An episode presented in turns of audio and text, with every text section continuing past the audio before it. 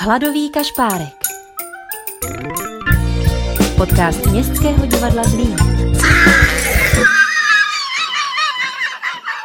Dobrý den, je tady další úterý, principálovou úterý, takže další možnost povídat si s hostem, kterého jsem si pozval. A dnes si plním sen, protože jsem pozval eh, Kateřinu Francovou. Ahoj Katko. Ahoj Peťo. Jsem moc rád, že si přijala mé pozvání. Kromě toho, že jsi politička a podnikatelka, živnostnice roku, kterého, vzpomeneš si? Jejda, to už je hodně dávno, možná 2013, ale nevím přesně. Jo, ale to platí jako u prezidentství, že pak už si prostě živnostnice roku, ne? Pořád. Jako. Tak možná jo. Tak no dobře. určitě, já, já věřím, že jo. A moje kamarádka, pevně v to doufám, ty nabízíš spoustu různorodých témat, to s tebou mám nějak spojeno, že máš teda neuvěřitelně široký záběr. Tak je postupně s dovolením uh, probereme. První, autentické, aktuální. U tebe velice intenzivně jsem ve mnoha náznacích a rozhovorech, Katko, vnímal, že ty, když to řeknu úplně lidově, máš problém s covidem, respektive, že mu vlastně jako nevěříš, že tě to jako zlobí, že to je trošku nadnesené. To jsem s tebe vždycky vnímal. Jak to je? Mám teď krásnou příležitost se zeptat na rovinu. Jak to je? Jak to vnímáš? Peťo, je to těžké. Mně covid, samozřejmě na jedné straně chci říct, že mu jako úplně nevěřím v tom smyslu, že je tady, ohrožuje nás, ale ohrožuje hlavně ty oslabené jedince. A mě velmi trápí, že se nevěnujeme, nebo nevěnujeme tolik času a tolik energie tomu, jak ty jedince ochránit, jak jim posílit tu imunitu, jak prostě informovat ty lidi kolem, co všechno mají dělat pro to, aby eh, jsme ty lidi zbytečně neohrožovali. Ale naopak věnujeme velký čas eh, tomu v médiích, jak ty lidi zastrašit. Jak prostě říct, že za těmi seniory nemůžeme, jak zakázat návštěvy, jak v podstatě všem nasadit roušky a říct, že to je to nejlepší, co děláme. Ale nevěnujeme čas na to, abychom si řekli, co všechno musíme dělat, aby jsme zůstali zdraví, aby jsme měli dostatek vitamínů, pohybu a takové té psychické pohody. Toto mi velmi trápí a proto jsem taková jako trošku proti tomu zatvrzelá, protože když sedíš u té televize a jenom posloucháš ty negace, co je špatně a vidíš, kolik lidí umírá a jak stoupají ty čísla a nevíš vlastně, co pro to můžeš udělat, tak se dostáváš do takového psychického stresu. Taková provokativní otázka, proč je podle tebe tady covid? Já si myslím, že to není přirozené. Myslím si, že to přirozené není a myslím si, že to má nějaký důvod. A já vždycky říkám všem, které znám, že čas ukáže a my uvidíme, proč to tady bylo a co to vlastně mělo přinést. Dobře, a kdybych byl jako přísný a, a takový dotěrný, tak ty si to nějak vysvětluješ? Co si myslíš, že se vysvětlí za pár let? Uh, já si myslím, že v tom hraje roli politika, hrajou v tom roli finance, hrajou v tom lobby různých uh, společností, které vyrábí vakcíny. Necháš se očkovat? Ne, necháš jako si ne. tu vakcínu? Ne. A proč ne? Protože ta vakcína je tady velmi krátce. Nevím, co v tom je a taky přemýšlím, jak za tak krátkou dobu dokázali tu vakcínu vyrobit a jestli je to správné. Takže já se očkovat nenechám, já se budu chránit. Budu se chránit tak, že budu chtít žít zdravě, nebo žít, snažím se žít zdravě, snažím se uh, hýbat, snažím se vybírat si zdravé potraviny, snažím se uh, dopovat se vitamíny, které v tuto dobu třeba pro nás nejsou tolik dostupné. Uh, snažím se být v psychické pohodě, a možná uh, v této době i více spát, protože normálně spím velmi málo, tak uh, trošku na to myslím. Takže a... už seš na 6 hodinách no, třeba, nebo... už jsem třeba i no na ne, 6 nebyla hodinách. to byl vtip. Jako no, kolik, ano. A kolik spíš jako normálně? Kolik si spávala, kolik spíš teď? Nevím, málo, ne, to nemůžu říkat, protože to je hrozně nezdravé spát málo, ale my máme mm. asi v rodině malou potřebu spánku. Mm-hmm. Nám se to překlápí v, až v tom seniorském věku, kdy my jako mladí spíme málo, naše babička, můj otec, a v seniorském věku potom zase spíme rádi. To se na nás chodí, na babičku jsme se chodili dívat v 11 hodin, jestli ještě žije, nebo jestli ještě stále spí. A babička říká, ještě mě nerušte, ještě neoběd, teprve snídaně. Na tobě je ale krásné, že eh, jsi důsledná v těch myšlenkách, protože eh, nejenom, že o tom mluvíš nebo že si něco myslíš, ale i eh, něco děláš, protože tvoje první odpověď na tomu první otázku byla taková, že se nesoustředíme nebo že se málo soustředíme na to podstatné, na ochranu těch, mm-hmm. kteří to potřebují. A ty si teď se přihlásila jako dobrovolnice, jestli to říkám správně, když tak mě oprav, jako zdravotní sestra pracuješ v nemocnici? Peťo, já si tím plním svůj sen, mm-hmm. svůj dětský sen. Já jsem měla dva takové velké sny v dětství. A první, řeknu skoro od první třídy, jsem všude měla tu sestřičku s tím čepečkem a chtěla jsem být sestřička na tom novorozeneckém oddělení a pečovat o ty miminka. E, ten sen se mi skoro nesplnil, protože jsem se sice na zdravotnickou školu dostala, ale v prvním ročníku jsem byla v, na oboru zdravotní sestra, ale protože e, já vždycky říkám, že když chceš, a jdeš si za tím snem, tak on se ti splní a mě se zatím ty sny plní. Tak eh, ve druhém ročníku za mnou přišla třídní profesorka a říká, Katko, vy chcete být ta dětská sestra, tak nám se tam uvolnili dvě místa, tady v těch třídách je málo prostoru, nechcete přejít? Tak jsem zajásala, stala jsem se tou dětskou sestrou, vystudovala jsem, pak jsem měla ještě jeden sen, který trošičku převážil, takže jsem na to novorozenecké oddělení nenastoupila, i když jsem měla tu nabídku a to bylo mít své vlastní dětské centrum. Já jsem ho měla vysněné, já jsem ho měla namalované, já jsem ho měla popsané. Do dneška mám schované papíry, kdy jsem svojí mladší sestře vykládala, jak to tam bude vypadat, jak si tam budou ty maminky chodit s těmi dětmi hrát a jak tam budou ty dětské židličky a stolečky. Eh, musím říct, že to současné dětské centrum mám asi 300 metrů vzdušnou čarou od toho místa, kde jsem si ho vysnila jako dítě. Tak to mě to docela baví. příběh teda. Hmm. A tak eh, převáželo to v budování toho, toho centra, takže jsem vybudovala centrum, jedno, druhé, ale v podstatě eh, korona je pro mě příležitost. Takže když jsem zjistila, že chybí v Baťovce zdravotníci, tak jsem si říkala, že jediné, co umím, je pracovat s těmi novorozenci, tak jsem volala, že bych se přihlásila, že bych dobrovolně jim vypomohla. Tak první den mi říkají, no tak já si vás tady napíšu, uvidím a za tři dny telefonát a nemohla byste hned pondělí? Tak eh, jsem během jednoho dne vyřídila všechny papíry a v pondělí už jsem byla na službě a jako děsně mě to baví. Já jsem tě viděl těsně před tou službou mm-hmm. a vybavuju si, že jsi mi říkala, že se i bojíš. Jo, jo, jo, pořád Če, se bojím. Če, čeho jsi se bála? Uh, Ještě než jsem vstoupil vlastně. Nebojím se komunikace s maminkama, nebojím se péče o ty děti, ale samozřejmě ty přístroje jsou dneska nové. Teď jsem se bála, mm. že mi to bude pípat, já nebudu vědět co, mm. že nějaké dítě bude mít nějaký zdravotní problém a já hned nebudu vědět, jak zareagovat. A tak pomaličku to se mně opadá, ale pořád jsem tam s takovým respektem v té práci. A je něco, co tě tam vysloveně překvapilo? Na co jsi uh, absolutně nebyla připravená? Já jsem byla, při, já jsem velmi potěšená tím pozitivním přijetím, uh, tou pozitivní atmosférou mezi těmi zdravotníky a takovým tím nadšením v té, v té práci. Mám je kolem sebe, tady ty nadšené sestry a jako baví mě to a to, jak mě přijali, mě také hodně překvapilo. Takže jsi splněla i tento I, sen. I tento sen A tvůj sen byl uh, dělat na radnici? To můj sen nebyl, to upřímně nebyl, ale musím říct, že jsem tak jako byla taková, jako že jsem byla nespokojená s tím, jak to v tom Zlíně je a jak některé věci fungují, tak jsem tak jako pořád remcala. A teďka mi říká, no tak neremcej, abyš něco dělat. Jo, když prostě jako jenom nadáváš a nic neděláš, tak si ty věci nemůžou měnit. Tak, tak možná proto tam jsem. Ale zase díky té radnici si také plním své sny, učím se spoustu věcí, posouvám mě to třeba v řízení té firmy a také mě to v podstatě přivádí k setkání se zajímavými lidmi, třeba s tebou. Mm-hmm. A to si myslím, že když se člověk chce s těmi lidmi setkávat a naslouchat jim, tak eh, si tím přes ně si plní vlastně ten sen, že se zase obohacuje, posunuje se, dozvídá se nové věci. Mm-hmm. No ale zpátky k té nemocnici, protože mě to zajímá, jako nech nás trošku jako nakouknout eh, pod. Je něco, co by ta veřejnost měla vědět, eh, že, že, že se tam odehrává a, a, a nevíme to? Eh, já si myslím, že práce zdravotníků je neskutečně nedoceněná. Já si dneska uvědomuji, že pro mě noční služba je docela jako náročná a představuju si, jak dlouho ty sestry v těch službách jedou, jak je to složitý proces, kdy vlastně víš, že jdeš na noční, to znamená, musíš být odpočinutý, takže blokuješ trošku tu rodinu, protože si potřebuješ aspoň po obědě zdřímnout. Mm-hmm. Takže když jdeš na noční ze soboty na neděli, tak v sobotu odpoledne potřebuješ, aby byl doma chvíli klid. Pak přijdeš z noční, potřebuješ se vyspat, takže mm-hmm. je ten čas poměrně narušený.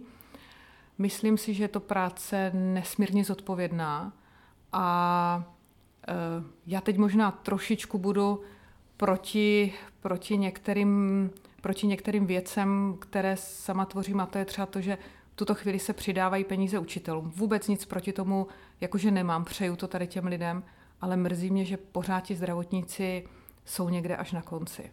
A myslím si, že dokud my sami nebudeme tu péči potřebovat, anebo tam nejsme, tak si jich nevážíme. A to, to mě jako mrzí.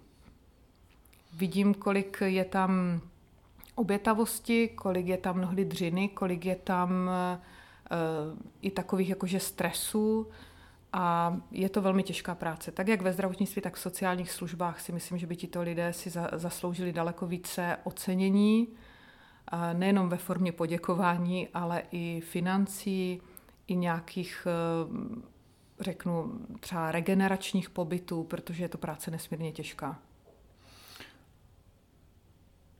Ne, že bych si to přál, ale napadlo mě to, jestli náhodou tě to nezláká teď, jestli tam nebudeš chtít jako přestoupit z radnice a, a začít pracovat tam.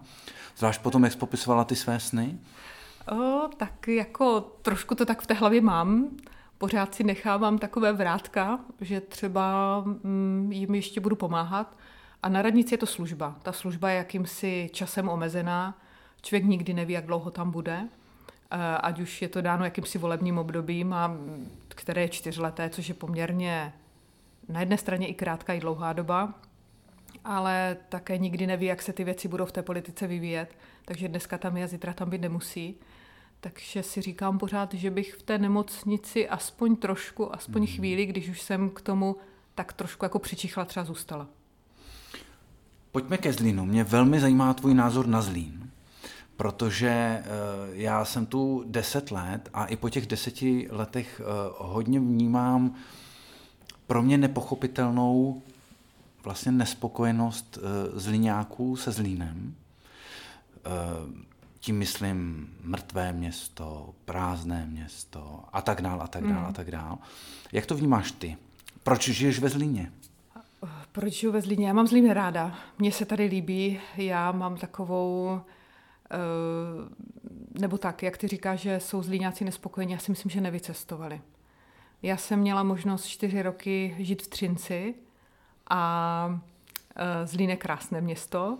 Třinec má krásné okolí, ale centrum Třince eh, pro mě je šedé, je, nebo Třinec je šedý, nebo býval, teď už se také samozřejmě posunuje. Já mám Zlín ráda, já odsud nechci odejít. Mně se tady líbí a mám tady vztah k nemocnici, je to taková moje srdeční záležitost. Mám tady vztah ke svému centru, k lidem, kteří tady jsou a asi já bych nedokázala žít jinde. A mrtvé určitě není. Ono záleží, jaké si ho živé uděláš. Když si vezmeš, co všechno tady máme od divadla, teda pane řediteli, mm-hmm. přes eh, filharmonii, spoustu různých aktivit, spoustu možností tady jsou. Jenom je o tom to prostě vyhledat a chtít je vyhledat a chtít tam jít. Jedna z tezí eh, chystané strategie 2030 je, že by to mělo být jako město pro eh, rodinu. Mm-hmm. Souhlasíš s tím, že toto má být jako ten, ten hlavní klíč? No, já si myslím už v tuto chvíli, že Zlín je velmi rodinné město. Když se na to podíváš z pohledu rodiče, který má také děti, tak a zapřemýšlíš, jakou aktivitu bys pro své dítě chtěl, nebo tvé dítě po něčem touží, tak se podívej, kolik aktivit je tady možných. Už u těch nejmenších dětí můžeš chodit plavat, můžeš chodit cvičit, můžeš chodit eh, na různé kurzy, můžeš si vybrat. Není tady jenom, nejsem tady jenom já, je tady spousta různých firm. A potom, když ty děti vyrostou, můžou tady plavat, můžou dělat atletiku, můžou dělat gymnastiku, můžou tady lyžovat, i když nemáme svah, můžou tady bruslit, můžou hrát hokej. Já si myslím, že eh, rodičům s dětmi se tu žije velmi dobře moje sestra žije v zahraničí, má tři děti a když tady přijela a chtěla s dětmi něco absolvovat, tak jsem říkala, jo, chcete plavat, pojďte, tady hned kurzy plavání. Chcete si vyzkoušet les po stěně? Tady můžete les po stěně. Chcete, chcete bruslit? Bohužel v této době to nebylo možné. Ale když si to vezmeme jako rodiče dětí, tak ty děti můžou cokoliv. Od divadla, výtvarky, všech různých aktivit tady jsou, které město, nejenom město, ale v podstatě dává podmínky, dává spoustu, spoustu dotací do různých organizací, které prostě ty služby zajišťují. Takže si myslím, že se nám tady s dětmi žije dobře. Co se týče i potom toho dalšího zajištění, my jsme město, které tady má uh, vlastně troje, troje městské jesle. My jsme město, které má dostatečné kapacity míst ve školkách. Máme školy, musím říct, že i dáváme velký prostor vzniku soukromým školám, že podporujeme. Uh, já si osobně myslím, že je to jakási zdravá konkurence pro naše školy a rodiče mají právo si vybrat, kde chtějí své dítě vzdělávat. Takže tady máme od různých alternativních škol, eh, které jsou místěné ve městě, máme tady lesní školky, máme tady scio školy, máme tady, máme tady velký výběr. Takže si myslím, že ten prostor tady je a kdo chce se zajímat, tak si určitě to najde. Takže ta vize by vlastně měla znít jako pojďme to udržet? Nebo, nebo si myslíš, že tady je něco, co je vysloveně problém, který se má vyřešit? Uh, já to jako problém nevidím. Já to vidím, pojďme to udržet v té kvalitě, pojďme v podstatě dát nějaké jistoty těm organizacím, které to dělají a pojďme je podpořit. Uh, pojďme je možná udělat, a o tom se tady mluví dlouze, udělat nějaký jednotný informační kanál, kde si to ti rodiče budou moct všechno přečíst, jaké aktivity tady město nabízí a možná pak zjistit, co všechno tady máme. Uh-huh. A když se ptám jinak, jaký je podle tebe největší problém z Lína? Největší problém z Lína? Peťo, já neumím hledat problémy. Já, já spíš jsem od těch pozitiv. Uh-huh. Já takový, jako víš, každý má jiný problém. Ten, co nezaparkuje před barákem, tak řekne, že s parkováním. Já, my máme naproti domu bylu, takže já vždycky zaparkuju, děkuji za ní. Eh, ten, kdo má daleko zastávku, tak řekne, nebo mu jezdí špatně MHD, tak řekne, že MHD nejezdí, nebo jezdí v takových intervalech, které mu nevyhovují.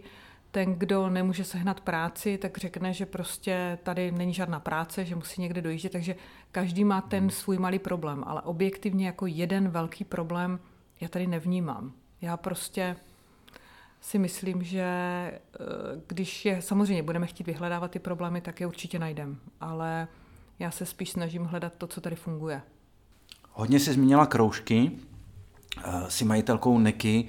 Zajímá mě tvůj názor na ten fenomén kroužků u, u dětí, jestli už to není moc, eh, eh, takové to ježdění prostě z kroužku na kroužek, jak vnímáš tento trend, jestli by ty děti vlastně neměly se nechat jako na pospas, jako vyrůst nějak sami, jestli to nepřeháníme, jak, jaký máš na toto názor? Víš co, Peťo, je to těžké. Já když jsem mm, zakládala Neky, tak pro mě bylo hrozně důležité, aby ty maminky k nám přišly a podívali se, jak třeba jiné maminky ty děti vychovávají, jak s nimi komunikují, aby se učili sami od sebe navzájem a aby ty věci řešili srdcem a svým citem. Dneska je doba, kdy ty maminky to řeší s Googlem a to je největší problém. Řeší to na Facebookích, řeší to v různých poradních skupinách. Já sama jsem v několika a až mě někdy udiví, na co se ptají.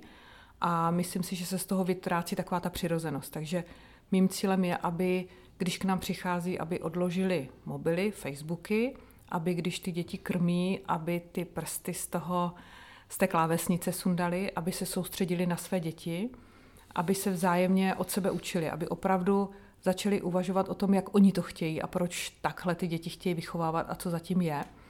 A také musím říct, že každé dítě je jiné. Je to o nějaké genetické výbavě, o, o tom, co my do vínku tomu dítěti dáme. Každé jinak dlouho spí, takže nemůžeme říct, že ty to děláš špatně, tvoje dítě nespí, protože se mu takhle nevěnuješ.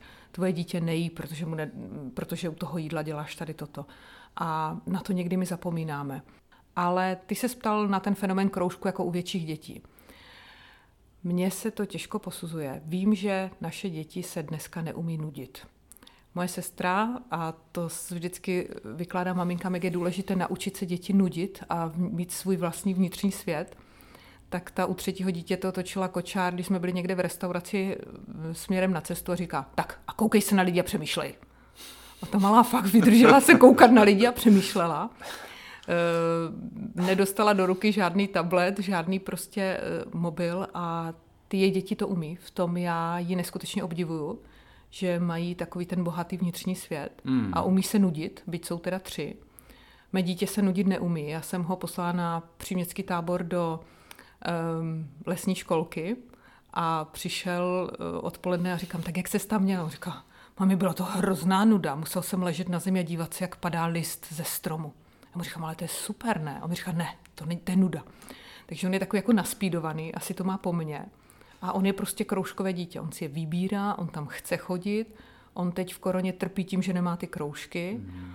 Takže mně se těžko to odsuzuje. Já ho tam nevodím. Já mu vždycky říkám, že musí mít jeden kroužek pohybový a jeden, kde, který ho bude nějakým jiným směrem rozvíjet. On má docela jakože hudební talent, ale teď si vybral třeba dramatický kroužek a, a plavání a lezectví a, a zpívání a bicí. No pane, jo. A, a prostě a on si to sám vyhledává. On tam prostě chce chodit, takže eh, já bych mohla být ta odsouzená matka, že mé dítě je kroužkové, ale on to jako, on to stíhá. Mm-hmm. No několikrát si zmínila Facebook a sociální sítě a ty tablety. Jak vlastně máš na starost školství? Jak probíhala, respektive probíhá distanční výuka na, na školách, jejichž je město zřizovatelem, které máš ve správě?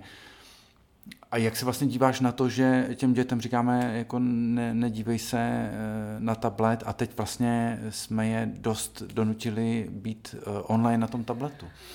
Eh, je to těžké. To je právě možná to, to odsouzení té korony, že ti zdravotníci musí pracovat s těmi lidmi, kteří mají koronu a musí být třeba třikrát čtyři hodiny v těch oblecích, musí mít na sobě několik vrstev a Teď to není nic proti našim učitelům, ale proč jsme neochránili naše učitele, nenechali děti ve školách? To je pro mě třeba velká otázka. Nevím, co na to řeknou, ale eh, je to prostě tak. Tak eh, ochraňme učitele, ale pošleme ty děti do školy. Já si myslím, že budou neskutečně trpět a tak, jak my jsme, možná my dva jsme ty husákovi děti, tak oni budou ty, ty korona, korona mm, děti, mm. protože si myslím, že to velká sociální izolace. Já mám doma jedináčka, a byla jsem šťastná, že teď při druhé vlně tady byla sestra se svými třemi dětmi, protože ta socializace byla velká. Jo? A myslím si, že to poznáme na té generaci. Uh, omezená komunikace, pak už člověk ty děti i na tom tabletu nechával, protože to byl způsob, jak oni si mezi tím povykládali, společně mm-hmm. si mhm. byť online nějakou hru zahráli. Ale tak to bylo. Co se týče distanční výuky ve školách, my jsme jako město udělali takový dotazník při první vlně, zajímalo nás, jak to vnímají rodiče, kde to vázne, jsme si vědomi, že každá škola, a bohužel to nemůžeme úplně ovlivnit jako zřizovatel, nemůžeme říct, takhle bychom si to představovali, protože každá škola v podstatě je samostatná, každá škola si o tom rozhoduje a ani ministerstvo nedalo přesné jasné pokyny.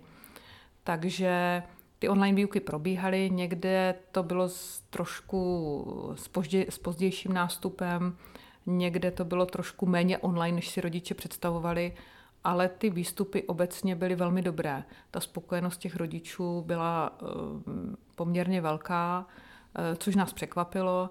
Eh, hodně chválili, že došlo k posunu těch učitelů ve smyslu toho online vzdělávání, ale také tam našli názory, že to bylo zbytečné, že se nic neděje, když se děti rok nebudou vzdělávat. A, no prosím tě, to fakt? Mm, mm, že online výuka byla úplně, úplně zbytečná. Takže někdo měl představu, že by tam děti měly šest, sedět 5-6 hodin prostě online stále. Mm-hmm. Takhle je to třeba v Americe. Sestra tady měla děti a oni mají opravdu 6 hodin online každý den u počítače, což je také jako docela náročné. Takže nevím, co je správně. Nevím, co je dobře a zase budeme moci se k tomu vrátit někdy za čas a vidět, co to těm dětem přineslo co jim to vzalo.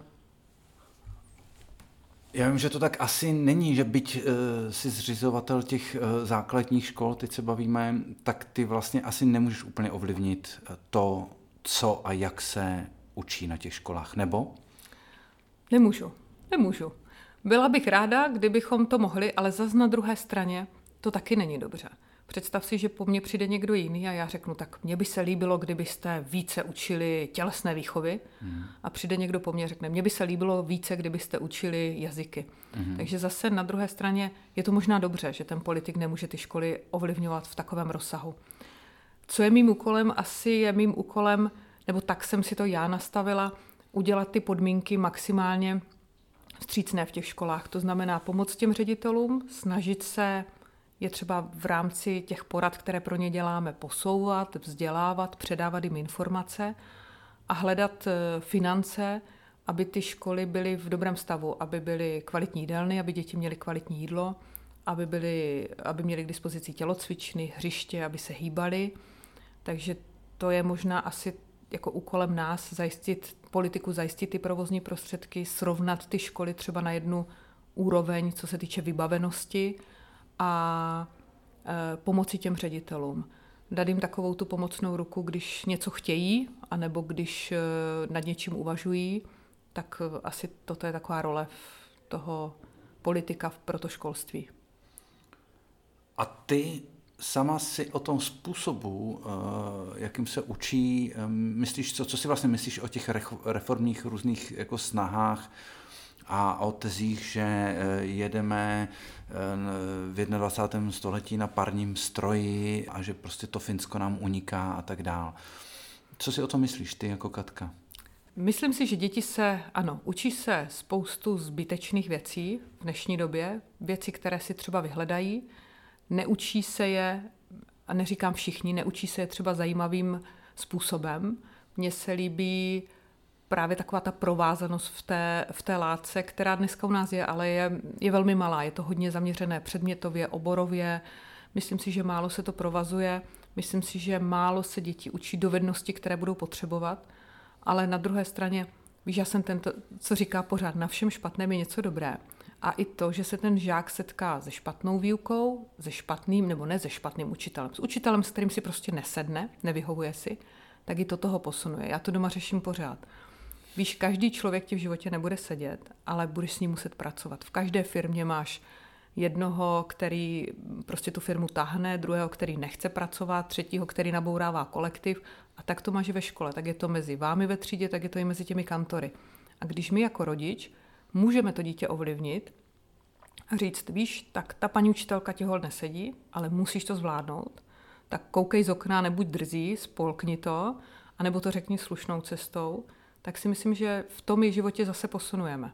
Víš, když se setkávají pořád jenom s lidmi, kteří jsou prostě úžasní a, a dokonalí, samozřejmě nesmí to převažovat. Jo? Pokud je takový jeden učitel z deseti, tak se to dá zvládnout. Problém je, když je to jeden učitel z jednoho. Tam to vnímám taky jako potom problém. Mm-hmm. Katko, u tebe to není odpočinková otázka, ale naprosto logická otázka. Jak odpočíváš? Jak já odpočívám? Jestli vůbec někdy odpočíváš vzhledem k šíři tvého záběru. Hele, zase korona byla pro mě výzva, takže v první vlně korony jsme se svojí kamarádkou uh, si říkali, že si potřebujeme povykládat, protože ona uh, je sestřička, je to moje spolužačka teda, Ona je sestřička a chvíli nepracovala, jak byly zavřené oddělení a tak nějak se to jako přesunovalo. A ona je typ, který prostě rozdává pořád radost na tom oddělení, je pořád veselá, potřebuje lidi ke komunikaci. Tak jsme si rozhodli, že si musíme povykládat a že teda aspoň něco pro sebe uděláme, tak jsme začali chodit. Já nemám ráda běh, pro mě je to jako takového něco velmi nepříjemného, já u toho nemůžu mluvit a, a přijde mi to jako zbytečné. Takže jsme začali chodit, takže to je pro mě takový jako relax, že třeba dvakrát, třikrát týdně se projdeme a povykládáme si. Mm-hmm. Asi to povídání je pro nás důležité. Ale jak já relaxu, mám rada saunu, někdy chodíme do sauny a rada si čtu, ale tak jako večer, víš, moc toho nestíhám, většinou toho usnu. Mm-hmm. Teďka poslouchám kašpárka na spaní. Takže tak jako různě. Mm-hmm. Různě. Baví mě, baví mě i cestovat, když se zadaří a někde vyjedem. A byť je to pro mě velmi unavující, tak neskutečně se vždycky každý rok těším na Soláň. To je prostě místo, které mám hrozně ráda. A e, my tam děláme dětské tábory. A to je prostě místo, které úplně e, mě nabíjí. E, byť teda tam spím jenom ty tři hodiny na tom táboře a s jednou nohou na zemi. Ale je to tam pro mě bez, víš, bez, bez signálu, nebo se špatným signálem, takže se ti nikdo jako nedovolá. Máš tam kolem sebe ty děti, to, to okolí, tu trávu, tam nejezdí prostě ani auta, protože my jsme tam tak jako zapíchnutí na té sjezdovce a moc tam nepotkáme ani lidi a je to jako super, takže tam se dobím v létě. A když se vrátím na začátek, protože se blížíme ke konci, eh, máš ještě nějaký sen, který se ti nesplnil a který bys byla ochotná eh, mi říct? No, Hele, já bych všem lidem přála, aby, eh, víš, se jim ty sny splnili. Já vždycky říkám, že nad tím musí jako moc, moc musí to chtít, musí proto dělat to dobro, aby se jim ty sny splnili a oni pak výjdou. Já teď vlastně, teď jsem v té fázi, že si plním ten sen té, té sestřičky na tom mhm. novorozeneckém, tak teď jsem si ještě jako žádný další nevymyslela, ale jo, mám sen, mám sen, eh, ten je takový trošku jako pro mě a pro mou rodinu. My jsme si v první vlně korony vysnili, že si postavíme jakože domeček. A to proto, aby kluci moji si mohli zahrát z plna hrdla a zaspívat, protože v tom paneláku ty bicí jsou takové složité. Takže ano, to, to je můj teď rodinný sen. Eh, Katko, moc děkuji za rozhovor, moc ti přeji, aby se ti podařilo ho splnit. Nezapomeň na saunu v tom domečku. Ne, tam bude krb, Peťo, to je, je důležitější. Krb, to je důležitější. To je důležitější, no. To je, do sauny dojdeš, ale k tomu krbu k cizím se blbě sedí, takže, takže krb. Dobře, moc děkuji, krásný den. Děkuji a taky krásný den.